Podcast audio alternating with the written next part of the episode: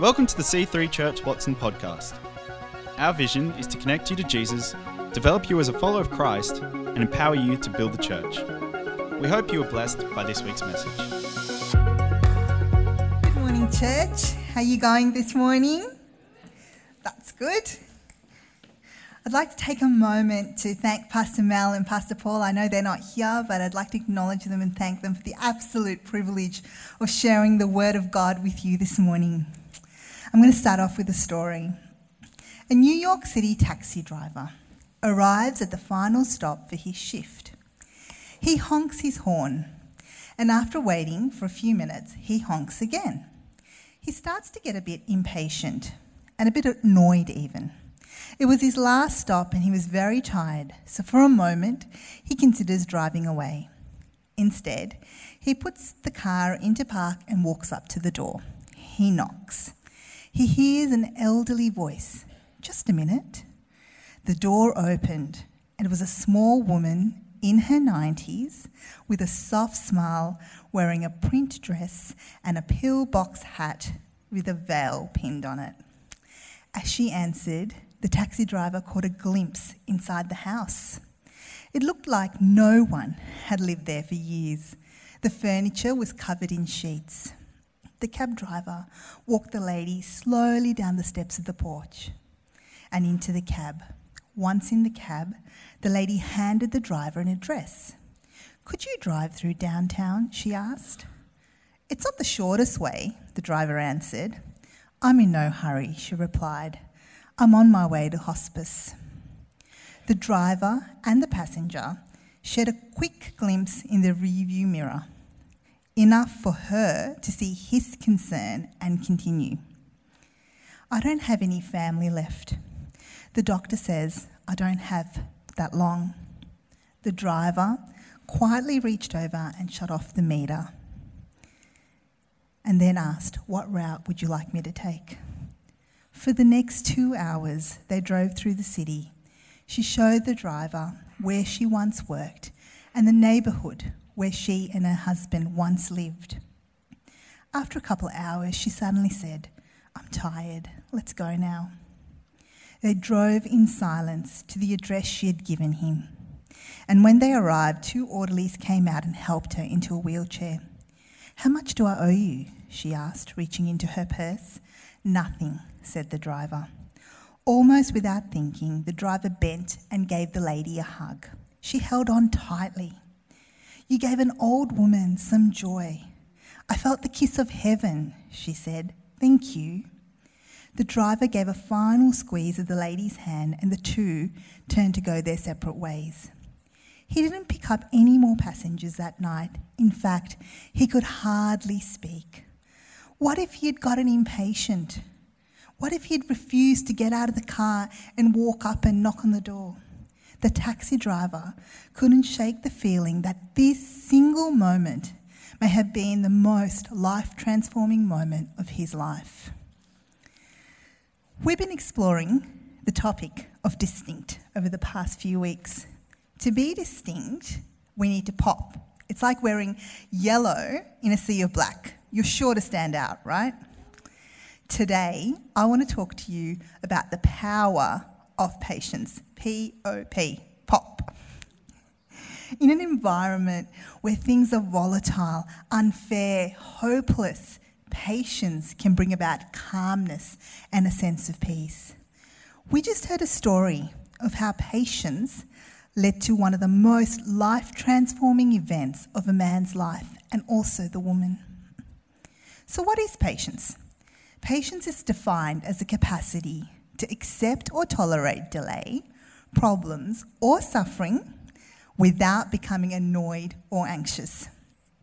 I used to work with a lady in our team who was quite argumentative. She was always fighting with someone or arguing with someone, and people had complaints about her. And she accused me one day of something unfairly, and I was so tempted because there was a series of things, and I was so com- tempted to put in a complaint against her. But I heard God say, Stop, don't. A few weeks later, through a series of circumstances, I came to find out a little bit about her past and the journey that she'd walked on. And it was God that gave me compassion and I started to talk to her kindly. Fast forward a few years, and I'm still in touch with her, and she contacts me when she's going through a hard time. And you know what she'll say? She'll go, Trish, can you say a prayer to the big man upstairs for me?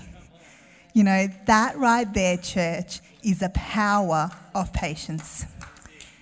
There are several scriptures throughout the Bible which talk about patience. I'm not going to go through all of them. I've got a few for you this morning though.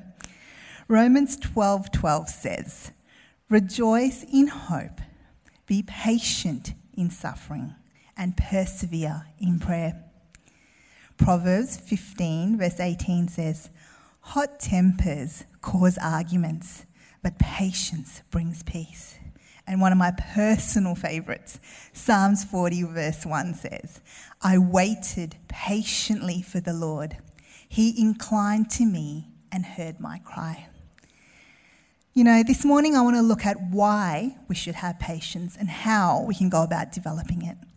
Psalms 145, verse 8 says, The Lord is merciful and compassionate. He is patient and demonstrates great love. This right here, church, is the answer to why we should have patience. The Bible teaches us that God is patient. It is who God is, it's His very nature to be patient. He gives us time to believe and space to grow and you know, he's so patient when we mess things up time and time again. If God is patient with us, then you and I have a responsibility to be patient with others we also need to understand that we're sons and daughters of the Most High God. So we have a responsibility to, to, resemble Him, right? So we have to have His character. We have to carry, if He's patient, we've got to carry patience as well. You know, I grew up in Melbourne and I used to work in Melbourne and commute on the train. And one morning I jumped on the train at 5:30 a.m., found a seat in the corner, and I usually have a nap because it's a one hour, 15 minute trip. And anyway, halfway through the trip, someone sat next to me they were a bit they were fidgety and, and restless. So I sort of sat up, opened my eyes, and as soon as I opened my eyes, this man goes, um, Are you so and so's daughter? I was speechless. Firstly, it was 6 a.m. I had my eyes closed. How did he recognize who my father was? He saw the resemblance in me. Now imagine Imagine in our workplaces, in our universities, wherever we are, people could know that we were the sons and daughters of the Most High God by watching the way we respond in volatile situations, listening to the way we speak to unkind people. How amazing would that be?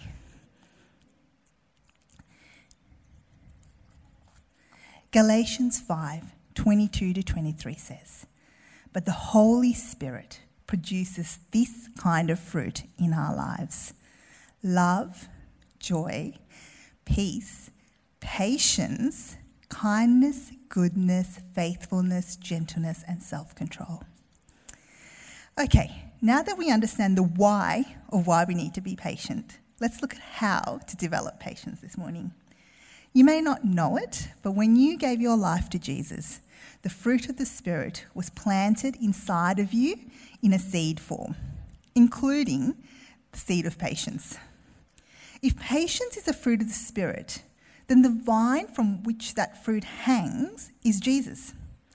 Now, we all know that a seed can't blossom into fruit without being connected to the vine.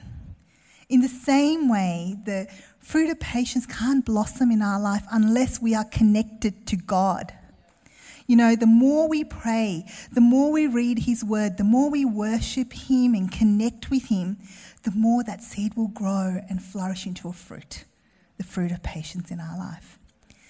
You know, God uses the most trying seasons of our life to develop patience. Every nuisance, every long wait, every challenge in life raises our threshold of tolerance just that little bit more. Fruit trees have to endure the extreme seasons of the environment in order to grow and bear fruit. It's actually the frost of winter, I found out, that brings out the sweetness in oranges. We too need to you know, experience the extreme seasons in our life in order to grow and bear fruit. And it's actually in the frost of winter that we become sweeter and increasingly patient. I thought I was a patient person, but I've been walking through a season that's required more patience than ever before. And I've been struggling a bit. And a few weeks ago, I was just like, God, I can't anymore. And I felt God remind me, stay connected to me plug into me. So I went into my room and I started singing of his goodness. I started worshiping him. I read the word. I cried out to him. And even as I did that, I felt a new level of patience and endurance enter my life. Today, I want to challenge you, church. I want to encourage you to cultivate and strengthen the fruit of patience in your life. Next time you're tempted to speak your mind when someone accuses you unfairly, ask God for patience.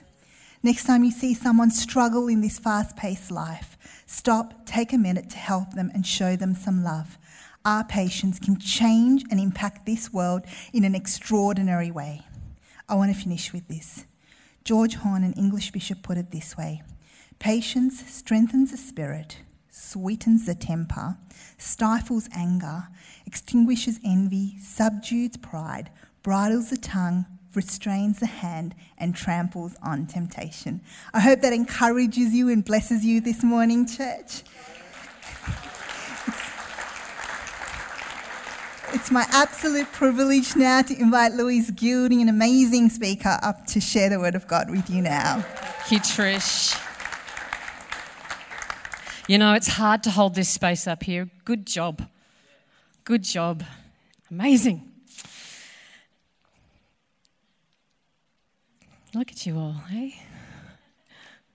When I was 17, who's 17? Hey, oh, Henrika. Who remembers 17? When I was 17, I fell in love with an amazing, faith filled, incredibly talented, smart, super good looking, arm candy status, girls, arm candy status fellow. He was the Canadian High Commissioner's son, and he had travelled the world. He spoke oh, so many different languages. He was a muso, and he wanted to fly for Missionary Aviation Fellowship. Yeah, I know, right? He, our dates consisted of flying in light aircraft. Didn't really tell mum and dad that one, but you know. But at the end of year 12, he returned to Canada for uni. And I started first year uni here, and I worked four jobs because I had to pay for those long distance phone calls, which at that point in time there was no Skype, there was no blah, blah, blah, blah. They were like a dollar something or other a minute. And I paid, you know, I needed to go back over and see him. And then um, visited him in his, his break, and then he came back and he lived with my family um, for several months here in Australia. Australia. And because um, he also had a really cute Canadian accent too. Anyway, my parents adored him. And he asked my dad if he could marry me. You know, when the Psalms say Selah, we're just going to Selah for that for a minute. Hold that. So last week, Will Green, Great preaching, amazing message about repentance, about recognizing when we need to declutter, to confess, make a U turn, and receive God's forgiveness. But what if it were possible to prevent U turns? What if we could get a steer on our big life decisions and a nudge on daily life that prevented stuff ups and sticky messes and verbal blunders. All the perfectionists out here, you just all leant forward, didn't you? You went, "Oh, could we could we live like we go through 24 hours without a mistake? Mm, maybe." So the world has many, many different decision-making frameworks. Whether you're an economist or a lawyer or a politician or a psychologist, there's lots of different methodologies for actually making decisions. And some of them are God inspired, but really they lean on man's understanding, don't they? Yeah, they do. And I'm not saying they're wrong. A lot of that is really good stuff, you know, and we use those frameworks to figure out well, where do we go to uni and what house should we buy? Where should taxpayers' money be spent? There, there are a lot of good frameworks. And it's good and it's wise advice, and even better when it actually lines up with God's biblical wisdom. And Jeremiah says this it says, For I know the plans I have for you, declares the Lord plans for prosperity and not for disaster, to give you a future and a hope.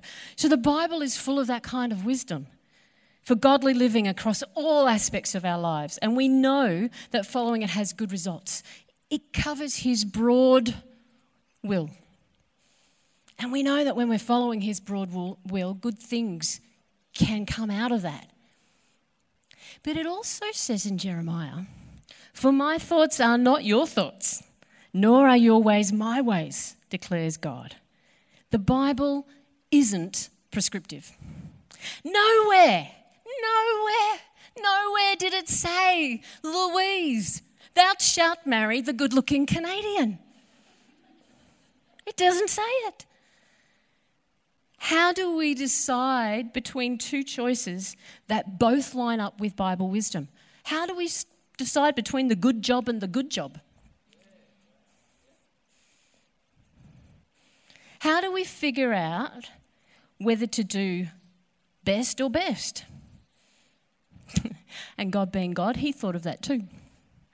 And His word tells us how to discern between finest and best. And how we do that and how we apply that makes us distinct.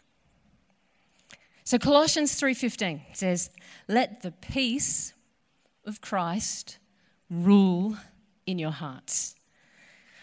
Now this verse tells us how God wants us to use peace. He wants us to use peace to help us make decisions.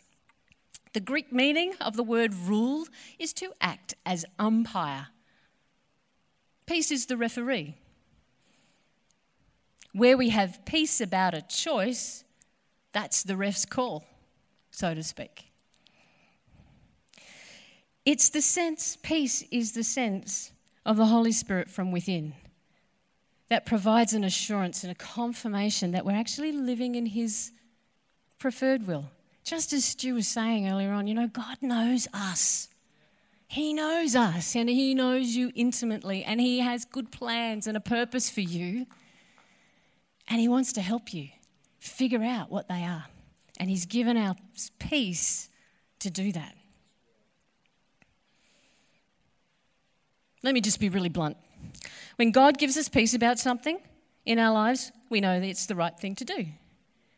And when He doesn't give us peace, we know that it's wrong for us. Perhaps it's actually not His best. So here's the thing when we bring our plans to God before, get that? Before we make decisions, we get to check in that we are not only following what the Word of God says, the broad will of God, but also check in with the Holy Spirit for our specific circumstances. We get to know whether something is what God, God before, prefers before we do it by seeking His peace. We get to know His thoughts, His ways that aren't actually written in the Bible. So, put another way, I think it's possible to prevent U turns. Yeah, I think so. And I think we need to challenge ourselves to go up that level, to go to that place, to be distinct, to be making those choices where our words bring hope and life always. It's possible. I think it's possible. So, what does that peace feel like? And probably the easiest way to describe that is what's it like when it's missing? Jesus, the Bible tells us that Jesus has left us peace and let your, not your heart, your, your inner self, be troubled, restless, stirred up, agitated with inner perplexity and commotion. So for me, there's a couple of different levels for lack of peace. Sometimes it's just a small mm, nudge.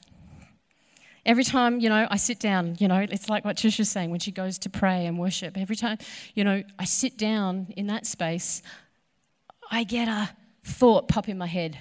You need to do such and such. And when I obey and do whatever it is, the nudging stops and the peace returns. Often the nudges don't make sense. I've got to not lean on my own understanding. I've got to go with the peace, I've got to go with the nudge. And interestingly, I can put the nudge to the side. It's like if I had a, if I had a volume dial, the nudge was on maybe a three or a four. You can turn it down and you don't actually have to listen to it. I can live with it, it's no big deal, but it's there. But when it's something urgent, dial goes up. My heart is troubled. Yep, I'm agitated. I'm nervous. I'm a cat on a hot tin roof. I'm stirred up within a perplexity. I can't concentrate. I'm distracted. Things need cleaning. Teenagers need to clean too at that point. Furniture needs to be moved. Keep out of mum's way unless you are cleaning. Pick up that cloth and join me in my agitation and stirred up state.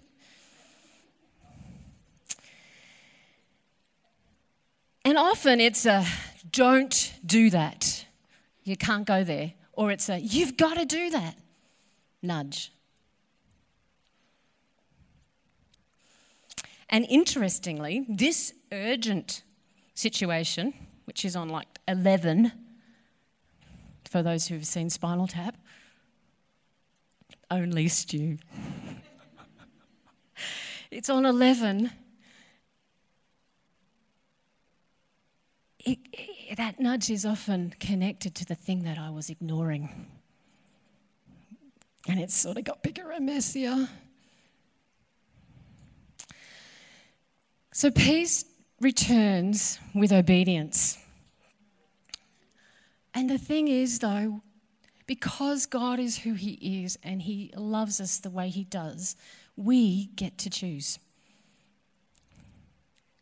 We have free will. You get to choose whether you follow those nudges. And when you follow the smaller nudges, you get to that place where Stu was this morning on this stage, where you're out there, out on a limb, and you're following the nudge because you want to bless everybody around you, because God's using you and He knows that when He gives you something, you're going to be obedient to it. Jesus walked on this earth fully human, and He was subject to every temptation. He got to make choices, and yet he was without sin. I know that when I follow peace, not only in my big life decisions, but my daily actions and nudges, I have. I know I have fewer U turns. What we want and what we think, what we feel, can be really, really strong desires. But those are unreliable decision making frameworks. We can choose to let the peace which Christ gives us settle the questionings in our heart. And He promises that when we delight in Him, and can I say, delighting Him in, includes yielding to Him, leaning into Him, going with the nudge. When we delight in Him, He will give us the desires of our hearts. Back to our Selah. So my dad said yes to the Canadian who asked him if he could marry me. And I said no. I said no to the perfect Christian guy who ticked all the Bible boxes. My parents were not happy with me. I, I broke his heart. I broke their hearts. I broke my heart. But I was desperately trusting God that He had another plan. Because my understanding was saying yes, my soul was saying yes, my head was saying yes, my flesh was saying yes, my emotions were saying yes, but my spirit, my heart had no peace. And it was messy, and it took a long time and everybody's okay now. And God did have a better plan. He had a better man for me. Hello, darling.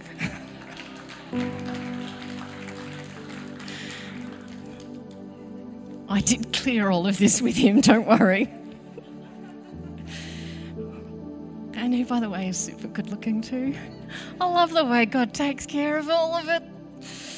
Not that that's the main thing, but all right. He knows us. So, to access the peace that Christ left, you do have to do one big U turn. You do actually have to accept Jesus Christ as your Lord and Saviour. And when we do that, we do have those seeds that Trish was talking about. There's the seed of peace and there's the seed of patience. That's there. And that comes, the Holy Spirit comes alive in us. And the Holy Spirit, He is our comforter, He is our guide, He is our teacher, He is our counselor. Oh, He is so, so much. And we need to be filled and refilled with the Holy Spirit. So when I was 17, I not only fell in love, but I was also filled with the Holy Spirit. It was a big, big year that year. But I had always resisted altar calls up to that point. I had ignored the nudge. I had ignored the, you need this, you need to respond. Eventually, well, actually, and the reason why I wasn't responding was because I thought I would be embarrassed. I was fear. I'd done some stuff and I thought I would be condemned for it. And coming back out and doing that fresh thing and making that U turn wasn't, didn't feel comfortable. Truth was, I was also not up for ugly crying. You know, the big ugly crying. But I did respond to the nudge. I was amazingly filled with the Holy Spirit and I didn't cry. Instead, I laughed and my face hurt. I laughed for so long. He was so good. And I laughed and I laughed and I laughed. I couldn't move my arms either. So, in retrospect, probably crying would have been less dramatic. But it was all good. It was all good. And so, maybe you're here and you don't know Jesus. And maybe you're here and you know you need to actually step back into His broad will and step back into the place of peace and those nudges where you're understanding what His preferred will is for you. You can do that. If you want to know Jesus, you can. And if you want the Holy Spirit, you can receive Him. You do need to do the U turn and come back. And if you're being nudged right now, not by the person sitting next to you internally, respond. I urge you, come on. We're all going to bow our heads and I'm going to pray a prayer. I'm not going to ask you to put your hand up. But if you want to do that U turn, pray out loud with everyone. Let's pray. Dear Jesus, I believe you are the Son of God, that you died for my sins. I ask you to forgive me. And I choose to yield to you. I do a U turn. Jesus, be Lord of my life. Amen. Thanks for listening. We hope to see you in church again this weekend. To find out more about our church, find us online at C3 Church Watson